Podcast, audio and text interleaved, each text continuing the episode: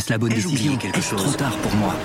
Prenez vos décisions d'investissement avec le soutien de Clarity AI. Gérez votre portefeuille tout en lui assurant une croissance durable grâce à l'association d'une IA puissante et d'une grande expérience de l'industrie. Notre technologie augmente l'efficacité des processus réglementaires, y compris ceux liés à l'article 29 de la loi Énergie-Climat. Réduisez les risques et atteignez vos objectifs de durabilité en vous basant sur des faits vérifiés et des méthodologies transparentes. Clarity AI, la technologie au service des décisions humaines. Rendez-vous sur clarity.ai et passez à l'action dès aujourd'hui.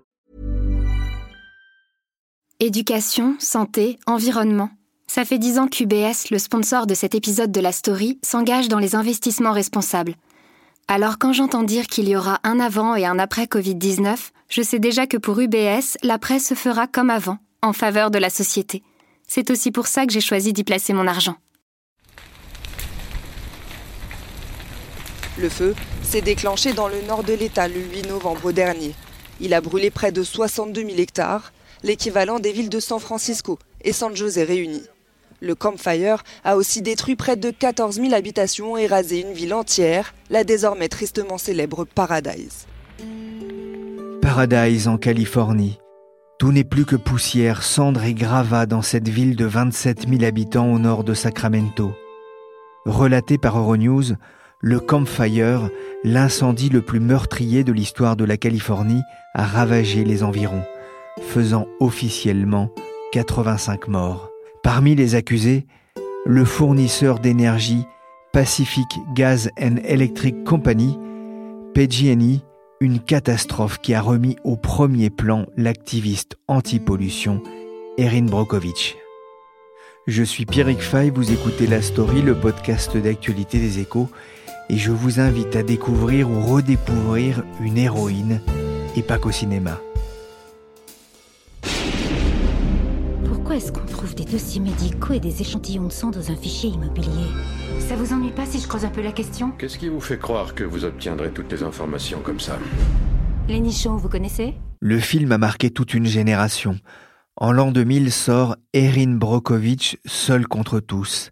Réalisé par Steven Soderbergh, à qui l'on doit les films Trafic, Ocean's 11 ou encore Solaris, il repose sur les épaules pas si frêles de Julia Roberts. La Pretty Woman incarne à la perfection cette mère de famille qui va se lancer dans une croisade contre un groupe industriel et déclencher un scandale sanitaire. On va les faire payer, n'est-ce pas ?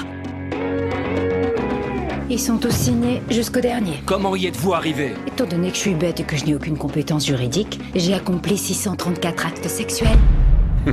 Je suis épuisée. Anaïs Moutot est la correspondante des Échos en Californie.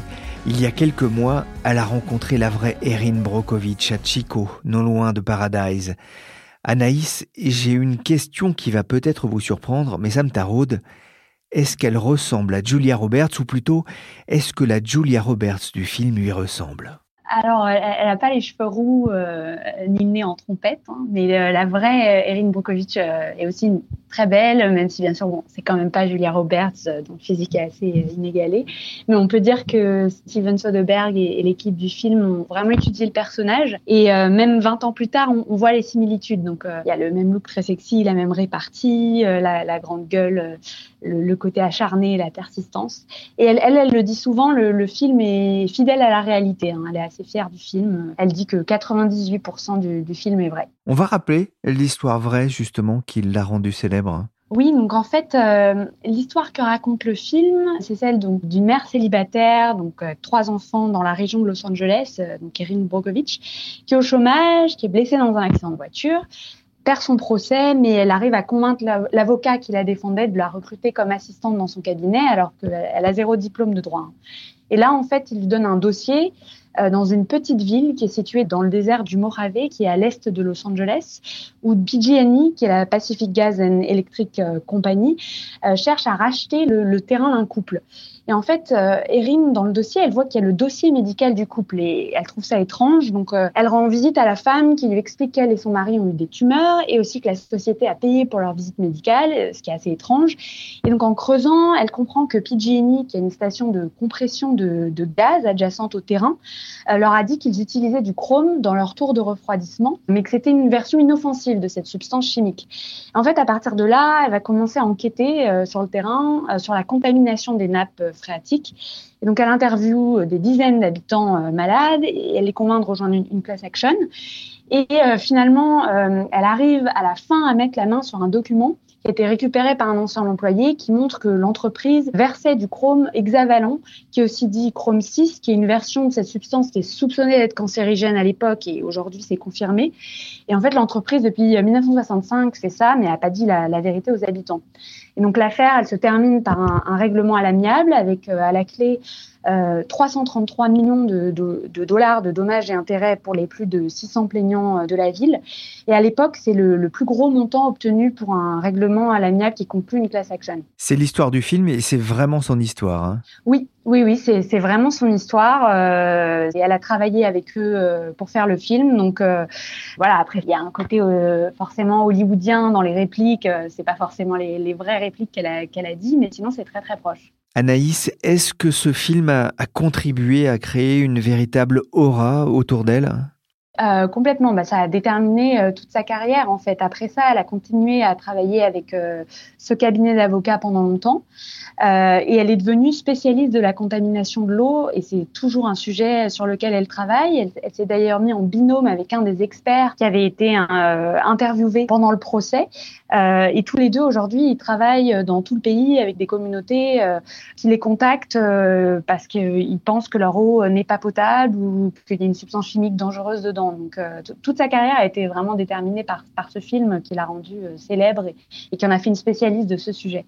À l'époque, l'adversaire contre lequel elle va batailler s'appelait déjà PG&E, Pacific Gas and Electric, accusé d'avoir déversé dans l'eau 26 tonnes d'une toxine cancérigène dans la petite ville de Hinkley, en Californie.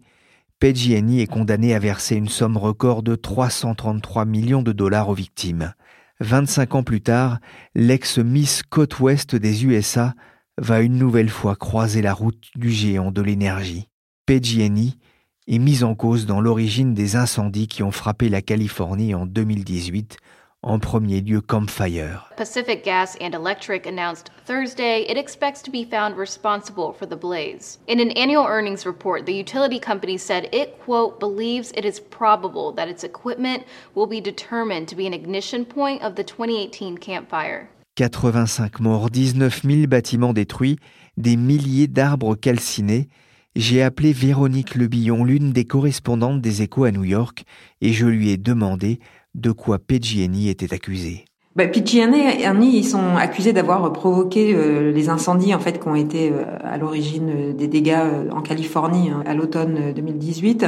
En fait, PG&E, ils exploitent notamment des lignes électriques dans le nord de la Californie et donc ces lignes haute tension ou même basse tension, en fait, parfois elles sont proches des arbres et visiblement ce qui a pu se passer, il y a eu des longues enquêtes en cours, il y a eu des étincelles sur des lignes électriques et qui auraient pu en fait toucher les arbres et donc commencer à provoquer des incendies. Et d'une manière un peu plus générale, PG&E est assez critiqué en général pour avoir des équipements un peu vétustes et pas faire un entretien suffisamment rigoureux de ces équipements.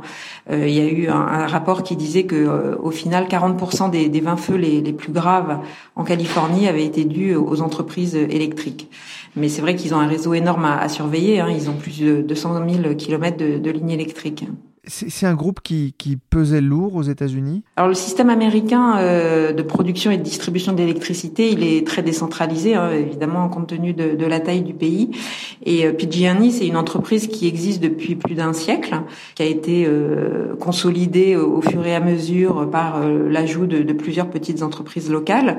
Et c'est un peu un petit EDF si on essaie de comparer avec le système français.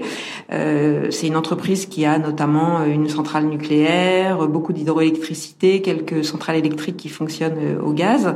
Et donc, au total, en fait, eux desservent à peu près 16 millions de clients. Ils ont un monopole sur la Californie du Nord. Hein. Dans l'ensemble de la Californie, il y a 3 ou 4 opérateurs. Et donc, PG&E est un acteur important de ce marché-là. Et donc, je sais pas si on regarde un petit peu les chiffres, ils faisaient 17 milliards de dollars de chiffre d'affaires en 2018 et ils avaient 1 milliard de résultats nets. Donc, c'est quand même ce qu'on peut penser comme grande entreprise. 1 milliard de dollars de bénéfices, ce n'est pas rien. Mais Véronique, On imagine qu'il y aura des conséquences financières ? La première conséquence pour le groupe, ça a été de se mettre sous la protection du régime des faillites aux États-Unis. 2 mois après les incendies meurtriers de Californie, il y avait des telles responsabilités et des telles demandes de remboursement et puis de dédommagement aux familles, aux collectivités, etc. En gros, ils se sont dit on va avoir à peu près 30 milliards de dédommagements à faire et donc ils pouvaient pas assumer ça, et donc ils se sont placés sous le régime de protection des faillites. Donc évidemment après l'annonce a fait plonger le cours, la directrice générale a dû démissionner, il y a eu des répercussions en cascade, et pas seulement pour l'entreprise d'ailleurs, puisque évidemment comme toutes les entreprises elle avait des créanciers, il y a aussi des entreprises avec lesquelles PG&E avait négocié des contrats d'achat d'électricité, donc il y a eu une espèce de répercussion en cascade. Oui, sachant qu'aux États-Unis, quand on se met sous la protection de la loi sur les faillites, ça ne veut pas dire systématiquement qu'on se retrouve en faillite. Non, c'est ça, c'est vraiment un régime qui permet justement de donner un peu de temps pour négocier avec ses créanciers et d'élaborer un plan pour essayer ensuite de revenir un petit peu, de reprendre la tête un peu hors de l'eau. New developments involving the deadly Camp Fire burning in Butte County and PG&E. The utility giant says if its equipment is found responsible for starting the Camp Fire, the cost of the damage would exceed its insurance coverage. L'exemple de PG&E a aussi montré que les entreprises ne peuvent plus aujourd'hui s'exonérer du risque climatique. Oui, ce qui a intéressé, je pense, le secteur et bien au-delà du secteur, même ce cas de PG&E, c'est effectivement l'impact massif que peut avoir le dérèglement climatique, puisque l'incendie, il a été favorisé aussi par effectivement un manque d'eau, un assèchement, qui fait que la végétation s'embrase assez facilement dès qu'il y a une étincelle. Donc, d'une manière générale, effectivement, tout le monde se dit il faut traiter les causes du changement climatique, mais il faut aussi traiter les responsabilités des entreprises, c'est-à-dire que plus personne ne peut financer ces entreprises, on ne voudra financer ces entreprises si il y a la menace effectivement de milliards de dédommagements à faire en cas de catastrophe. Et là d'ailleurs en ce moment la Californie est en train de créer un fonds qui serait donc un fonds public d'une certaine manière pour financer les conséquences des incendies, et c'est un fonds qui sera financé notamment par des taxes sur les consommateurs, pour essayer de trouver l'argent nécessaire au dédommagement des victimes.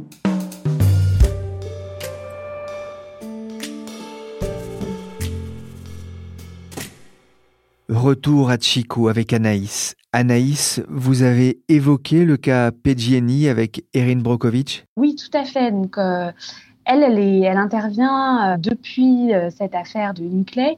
À chaque fois qu'il y a un problème avec PG&E, le problème c'est qu'il y en a souvent. Il y a eu Kettleman City en 2006, qui est une autre ville du sud de la Californie, avec un cas similaire à celui d'Hinkley, donc des nappes qui ont été contaminées au chrome-hexavalent. Et puis il y a eu San Bruno en 2010, qui est une ville au sud de San Francisco où il y a un pipeline gazier qui avait été mal entretenu par PG&E, qui a causé la mort de 8 personnes. Et donc à chaque fois, les cabinets d'avocats font appel à elle.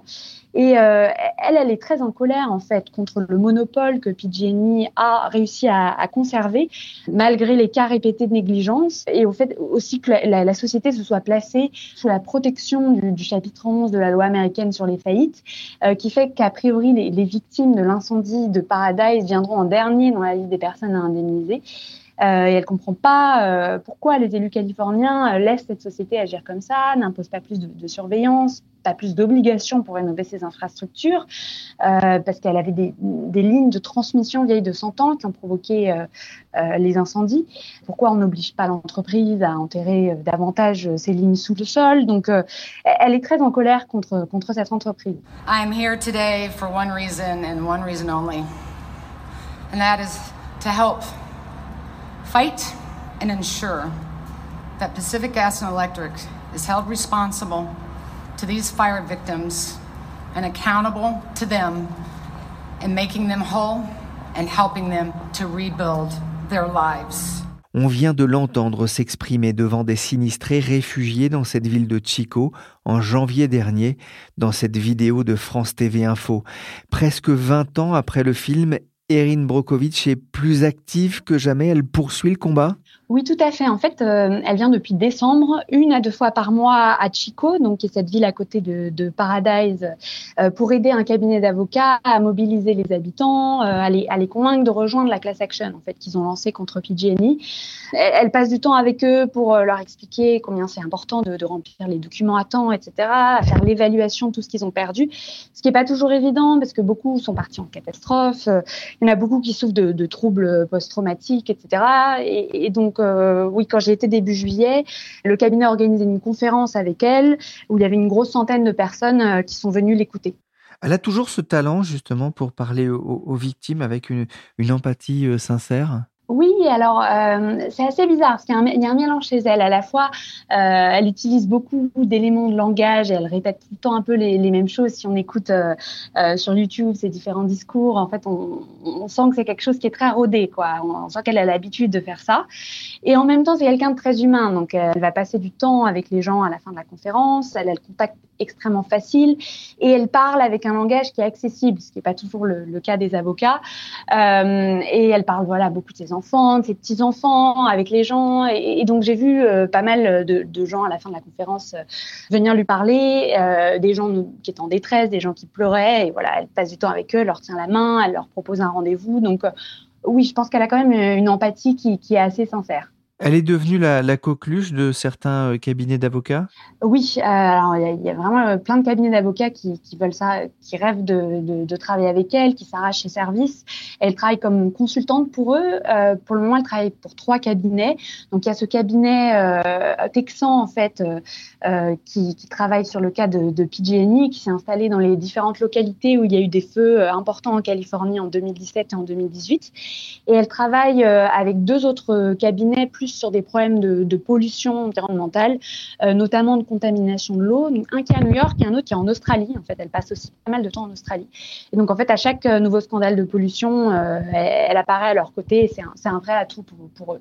C'est une caution aussi pour ces avocats qui n'ont pas toujours bonne réputation aux États-Unis. Oui, tout à fait. Ils sont souvent un peu vus comme des requins. Et donc, le responsable du cabinet d'avocats à Chico me disait qu'en gros, Erin leur apportait une certaine authenticité, qu'elle inspirait la confiance. Et c'est aussi un cabinet qui vient du Texas. Hein, donc, ils ne sont pas du tout locaux. Donc, beaucoup de gens ont un peu une mauvaise image de genre de cabinet qui débarque dans une ville pour une grosse class action. Et donc, ça les aide d'avoir Erin à leur côté. D'ailleurs, ils ont également eu recours à un avocat local qui a tout perdu dans l'incendie de Paradise pour ajouter encore un peu plus une touche. Et c'est ce duo, donc Erin et cet avocat local, qui apparaissent sur les immenses planos publicitaires qu'on voit aux alentours de la ville quand on arrive, et pas du tout leur avocat à eux. C'est aussi Erin qui va tourner les pubs pour les radios, les télévisions locales, etc. D'ailleurs, c'est aussi pour ça qu'elle était là quand on est venu la voir début juillet. Vous l'avez rencontrée d'ailleurs dans un endroit étrange ? Sa voiture ? Oui, alors Erin, elle est compliquée à attraper. Pour l'interviewer, j'ai dû un peu la traquer assez longtemps. J'avais envoyé plusieurs emails et puis aucune réponse. Un soir, elle m'appelle à 22h et là, elle passe 1h30 au téléphone avec moi. Et finalement, elle me dit « Viens à Chico, ce jour-là, j'y serai ». Donc, je viens, mais impossible de la voir à nouveau au téléphone ou de fixer 1 heure un lieu d'interview. Donc finalement, avec le photographe, on se pointe au cabinet d'avocats. Là, elle est là, mais elle trouve pas un moment pour nous parler. Donc finalement, après son speech face aux habitants, elle disparaît pour aller fumer une clope en cachette dans sa voiture. Et donc là, finalement, on a réussi à discuter avec elle 30 minutes dans sa voiture. C'est un vrai bureau pour elle, hein ? Oui, c'est un vrai bureau pour elle parce qu'en fait, elle passe énormément de temps dans sa voiture à aller d'une communauté à l'autre à travers le pays. Donc, il y a tout dans sa voiture. Elle a 20 de bouteilles d'eau dans son coffre. Elle a tout installé pour pouvoir y passer ses coups de fil. Elle dit vraiment qu'elle adore passer du temps dans sa voiture. On voyait déjà ça dans le film, hein, sauf que maintenant, sa voiture est un peu mieux. C'est une Audi blanche, alors que dans le film, c'était un espèce de petit berlingot rouge. Donc, voilà, elle passe beaucoup de temps dans sa voiture à traverser le pays de long en large.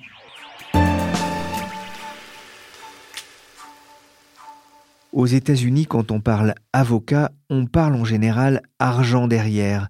Erin Brockovich n'échappe pas à la règle et voilà ce qu'elle avouait à Anaïs. Je suis fatiguée par cette idée propagée sur Internet selon laquelle j'ai une fortune de 10 ou 20 millions de dollars. Rien ne pourrait être plus éloigné de la vérité. J'ai reçu un bonus d'un cabinet d'avocats il y a 20 ans dont le fisc a pris la moitié. Je ne gagne pas $1 million à chaque fois que je m'implique dans une action en justice. Anaïs, comment est-ce qu'elle gagne de l'argent ? Donc, elle gagne de l'argent en tant que consultante pour les 3 cabinets d'avocats avec lesquels elle travaille, mais surtout en donnant des conférences. Elle dit qu'elle est la speaker la plus demandée depuis 18 ans. Donc, quand je l'ai rencontrée début juillet, elle revenait d'une conférence à Las Vegas pour un fabricant de logiciels. Elle se préparait à partir à Kansas City pour, je crois que c'était un fabricant de compléments alimentaires. Donc, elle gagne pas mal d'argent comme ça. Et elle fait également de la pub depuis l'année dernière pour un système de filtration de l'eau qui coûte près de $500 et qu'on installe sur les comptoirs de cuisine. Mais elle aime pas parler argent. Hein. Elle dit qu'il y a cette fausse idée d'elle comme une multimillionnaire alors qu'elle n'empoche pas un bonus à chaque action en justice. Anaïs, on l'a compris, elle est partout de tous les combats et pas collée devant l'écran. Elle demeure le symptôme d'un pays qui a tendance à faire passer le risque environnemental au second plan. Oui, tout à fait. Elle regrette qu'il n'y ait pas un principe de précaution comme dans l'Union européenne. Ce qu'elle dit, c'est qu'on met sur le marché des centaines de substances chimiques chaque année sans savoir leurs effets. Et elle voudrait plutôt que ça fonctionne comme pour les médicaments ou les dispositifs médicaux où l'agence de régulation exige des études en amont. Et l'autre problème dont elle me parlait, c'est que c'est aussi un pays où l'accent est beaucoup mis sur la faisabilité économique. Et c'est assez bien illustré par le chrome hexavalent, qui est donc cette substance qui était présente dans l'eau à Hinkley. Et en fait, en 2008, des études assez sérieuses ont prouvé le risque cancérigène. Et l'État de Californie a voulu adopter un taux très bas, mais ça a été contesté par les municipalités qui disent qu'économiquement, elles n'ont pas les moyens d'installer les systèmes de filtration. Et les juges leur ont pour le moment donné raison. Donc, c'est très compliqué aux États-Unis, même quand on sait que pour la santé, il faudrait un niveau inférieur. En fait, c'est rare que ça soit finalement adopté et mis en place dans les villes et dans les États. C'est aussi le symptôme d'un pays qui a un vrai problème d'infrastructure aujourd'hui, notamment en Californie ? Oui, tout à fait. Il y a un gros problème au niveau de l'eau. On a eu un rapport récent du Parlement de l'État de Californie qui montre que 1 million d'habitants, donc sur un État où il y en a 40, n'ont pas accès à l'eau potable dans l'État. Ce qui paraît fou pour l'État le plus riche des États-Unis. Ce sont souvent des communautés pauvres avec des habitants latinos, noirs, avec des municipalités qui ont des infrastructures vétustes, qui disent ne pas avoir l'argent pour les rénover. Mais c'est pas seulement un problème qui concerne la Californie, c'est un problème dans l'ensemble des États-Unis. On a un gros problème de contamination au plomb dans l'eau qui est venu sur le devant de la scène depuis Flint, donc qui est cette ancienne ville industrielle assez sinistrée dans le Michigan près de Détroit. Et en fait, pour faire des économies, la municipalité avait changé de source d'approvisionnement.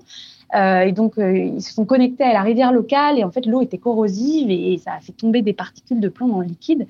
Et Erin Brockovich a dit qu'il y a 200 municipalités avec des niveaux équivalents de plomb, quoi. Et donc, on a plusieurs problèmes comme ça de contamination de l'eau. On a par exemple des composés aussi perfluorés, qui sont des substances chimiques persistantes dans l'organisme et l'environnement. Et on découvre petit à petit qu'elles sont dans plein de nappes phréatiques à travers les États-Unis. Donc, c'est un problème qui est maintenant sur le devant de la scène de plus en plus aux États-Unis. Qu'est-ce qui l'a fait tenir ? Alors, c'est quelqu'un qui est vraiment révolté. On le sent. Alors, elle est difficile à attraper, mais une fois qu'on a lancé le bouton, elle s'arrête plus, quoi. Elle est vraiment en colère et elle peut parler pendant 1h30 de tout ce qui la met très, très en colère dans ce pays. Et elle est aussi encouragée par les résultats de certaines de ses actions. L'impression que le problème de l'eau potable est désormais sur le devant de la scène, alors que elle, ça fait depuis la fin des années 90 qu'elle parle de ça. Voilà, elle est quand même super encouragée par le fait que les gens se mobilisent. Et au final, elle voit l'élection de Trump comme quelque chose qui a réveillé un petit peu les gens au niveau local et fait qu'ils décident de s'investir plus pour essayer de faire bouger les choses. Ils ont compris que ça ne viendrait pas du niveau fédéral. Merci Anaïs Moutot, correspondante des Échos, pour ce beau portrait d'une battante. Merci Véronique Lebillon pour ce portrait d'une entreprise bien peu responsable. Merci aussi à Michel Warnet pour son interprétation d'Erin Brockovich. La Story, le podcast d'actualité des Échos, c'est terminé pour aujourd'hui. L'émission a été réalisée par Nicolas Jean, chargé de production et d'édition Michel Warnet. Vous pouvez retrouver tous nos épisodes sur les plateformes de streaming. Ne manquez pas non plus vendredi la sortie des Échos Week-end dans les kiosques pour prolonger ce portrait d'Erin Brockovich. Pour l'info en temps réel, c'est sur leséchos.fr.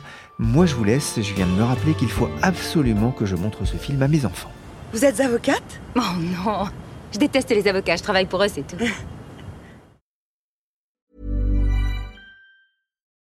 This is the story of the one.